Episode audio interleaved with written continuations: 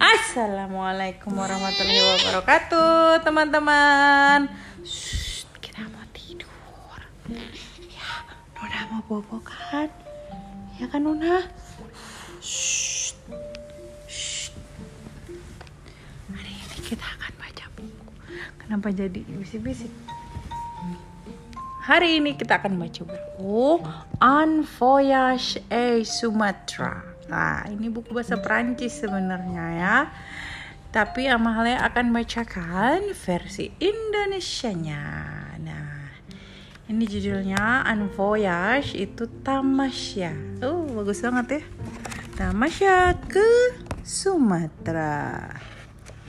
Buku ini diterbitkan untuk anak-anak jalanan, sebuah organisasi berbahasa Prancis yang bertujuan untuk membantu anak-anak di Indonesia. Oh, baik sekali. Oke, kita baca yuk. Halo, namaku Oki. Sejak kecil, aku hidup di jalanan kota Jakarta, ibu kota Indonesia. Aku tidak begitu ingat orang tuaku atau rumahku. Namun yang pasti kami sangat miskin. Pada suatu hari orang tuaku berkata kepadaku, "Pergilah dengan adikmu karena tidak ada lagi makanan yang tersisa." Itulah latar belakangnya mengapa Tini dan aku mulai menyanyi di lampu merah untuk mendapatkan uang. Hmm, kasihan. Di jalanan, aku berkenalan dengan banyak teman senasib. Aku belajar main gitar dengan mereka. Mereka sangat susah hidup di jalanan setiap hari. Selain kepanasan, juga banyak polusi kami juga harus berhati-hati terhadap mobil, motor, bus yang berseliweran. Karena itu, aku sangat mendambakan sebuah kehidupan yang normal, tinggal di dalam sebuah rumah bersama bapak, ibu, dan adik-adik, pergi ke sekolah, dan cukup makan.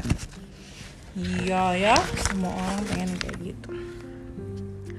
Tini dan aku sudah lelah menjalani kehidupan ini. Pada suatu hari, ada sekelompok orang dewasa menengok kami. Kami makan bersama sambil mengobrol. Mereka sangat baik dan sepertinya mereka benar-benar ingin membantu kami. Hmm. Mereka mengatakan bahwa mereka sering menolong anak-anak seperti kami.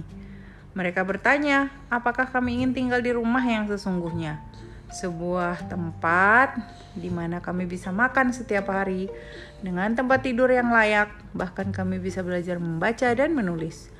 Biasanya aku tidak mudah percaya dengan orang yang baru aku kenal, tetapi ada beberapa yang pernah mengamen di jalan denganku, dan mereka pernah ke rumah itu, dan mereka menceritakan bahwa semua itu benar.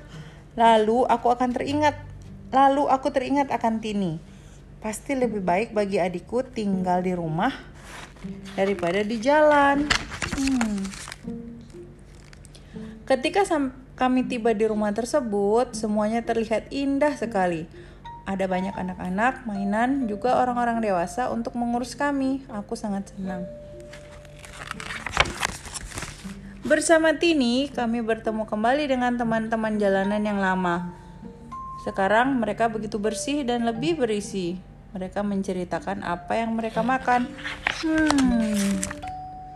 Lalu ada juga sekolah untuk kami. Teman-temanku menjelaskan bahwa kalau kita bisa membaca, kita tidak akan tertipu. Sebab kita telah mengetahui sendiri banyak hal. Aku tidak sabar lagi masuk sekolah. Tuh Nuna lihat. Kamu lihat nggak ini? dia nggak sabar lagi mau masuk sekolah Lula kok jadi Lula Nuna bersama adikku iya. Bersama adikku kami bertemu dengan Kak Fali dan Kak Reni yang membangun rumah ini untuk anak-anak. Setiap hari mereka membina lebih dari 100 anak. Kami berkeliling rumah dengan Kak Fali dan Kak Reni.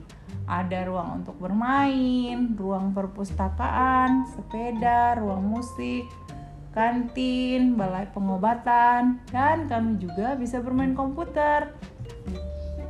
Jujur saja, sebelum datang ke sini, aku tidak membayangkan bahwa semuanya akan sebaik ini. Wow. Tapi ada hal paling menarik yang akan kami alami. Suatu hari setelah kenaikan kelas, Kak Fali dan Kak Reni datang membawa kami membawa kabar baik. Kami akan berlibur. Mereka menjelaskan bahwa kami akan pergi ke Sumatera, sebuah pulau yang besar dan cukup jauh dari Jakarta kami akan menemukan banyak hal baru. Ini akan menjadi sebuah tamasya dengan penuh petualangan. Beberapa hari pada hari keberangkatan kami naik bus. Beberapa jam kemudian kami tiba di pinggir laut. Aku belum pernah melihatnya, begitu luas dan indah. Karena Sumatera adalah sebuah pulau, kami harus naik kapal laut. Pertama kali buatku dan aku mabuk laut ada banyak hal yang baru dan menarik, tapi aku tidak bisa menikmati semuanya.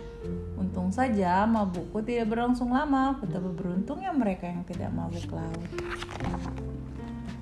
Ketika sampai di Sumatera, kami langsung merasa asing di sana. Semuanya berbeda, bentuk rumahnya agak aneh buat kami, tapi indah sekali dan cara berpakaian orang-orang tidak seperti Jakarta. Waktu mereka berbicara, mereka terkadang menggunakan kata-kata yang kami tidak pahami. Selama kami berkunjung, salah satu di antara temanku suka meniru logat mereka. Rasanya lucu meniru orang lain. Tapi ini tidak baik juga. Mungkin buat mereka cara kami berbicara lucu juga kan?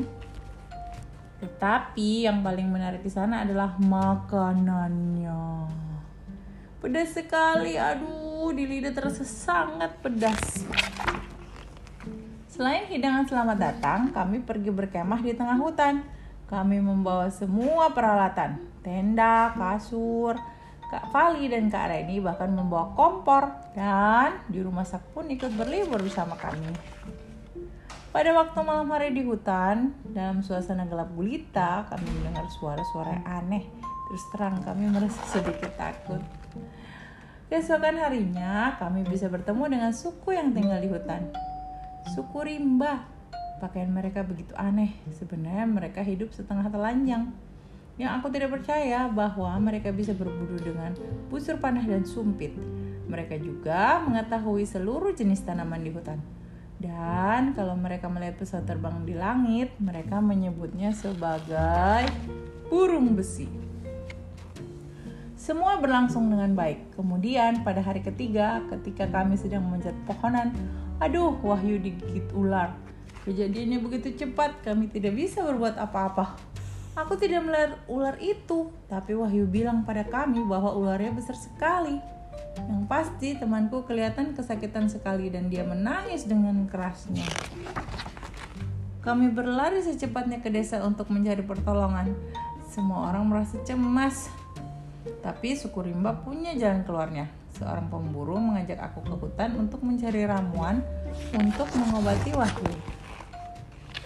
Karena dia mengenal hutan dengan baik, dia tidak perlu banyak waktu untuk menemukan tanamannya. Matanya begitu tajam. Memang tanaman yang bisa mengobati gigitan ular sangat jarang. Sekarang aku mengerti betapa berguna mengetahui marga satwa dan tumbuh-tumbuhan di hutan.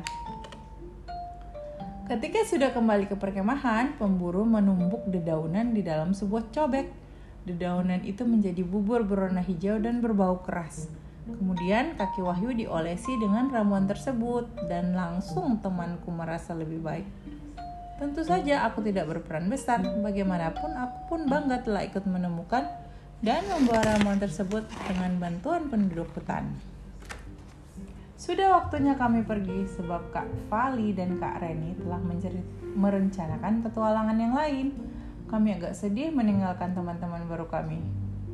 Sebagai kenang-kenangan, mereka memberikan sebuah hadiah yang sangat berarti buat kami. Anak panah yang dibuat khusus untuk kami. Pada hari berikutnya, kami berjalan-jalan di pedesaan. Kami menemukan rumah-rumah yang besar dengan atap yang aneh tak seorang pun melih, pernah melihatnya. Di Indonesia, kita bisa mempunyai kehidupan yang sangat berbeda. Itu tergantung dari mana kita tinggal. Memang negara kita luas sekali dan memiliki adat istiadat yang beraneka ragam. Pada suatu malam, kami makan bersama dengan penduduk desa. Biasanya aku suka semua jenis makanan. Tapi kali ini aduh betapa pedasnya. Ini gara-gara bumbu yang dipakai oleh ibu-ibu di sana. Kak Fali mengatakan kepada kami untuk berusaha makan agar tidak membuat mereka tersinggung. Tapi beberapa di antara kami tidak tahan dan membuang semua makanan yang di mulutnya. Fuad yang selalu berlagak, dia menelan semuanya dengan sekejap. Akibatnya mukanya jadi merah sekali. Hal ini membuat kami tertawa terbahak-bahak bersama penduduk kampung.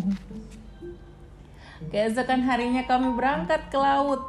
Wow, kami menikmati waktu bersama sangat indah di pantai pasir putih. Kami berlari untuk mandi air laut. Biur, biur, biur, biur, biur. Sungguh enak bermain-main dengan ombak. Anak-anak yang masih kecil mencari kerang yang beraneka warna dan bentuk. Tini menemukan yang besar sekali. Sayangnya, beberapa minggu kami harus pulang. Anak-anak yang masih kecil menangis karena mereka sedih. Liburannya telah berakhir. Aku sendiri tidak menangis meskipun memang aku juga merasa sedih. Kak Reni membelai anak-anak yang menangis dan dia mengatakan kepada kami, Ayo, tidak apa-apa. Tahun depan saya janji kita akan bertamasya lagi untuk menemukan hal yang menyenangkan. Kemudian kami pergi kembali ke rumah dengan penuh kenangan. Selamat tinggal Sumatera. Wow, ini ya ada fotonya anak-anaknya, anak-anak jalanannya mereka di rumahnya wah bagus sekali ya keren bukunya bagus Un Voyage a Sumatra Kisah ini terinspirasi dari kehidupan anak-anak asrama KDM, kampus diakonai modern yang memberikan rumah singgah, makanan, dan pendidikan untuk anak-anak jalanan yang menginginkannya. KDM telah memberikan anak-anak mereka berlibur untuk pertama kalinya di Sumatera, sebuah petualangan yang dilakukan dengan penuh gairah dan semangat. Wah, berarti based on the true story ya? Seru. Kamu kalau punya true story, mendingan kamu bikin buku aja. Seru. Ya? Terus dibukuin. Kalau Bara pernah bikin dia waktu jalan-jalan ke Jogja sama yang Kung dan Maikanya. Oke, sampai jumpa dulu. See you soon. Bye. Bye bye. Selamat liburan.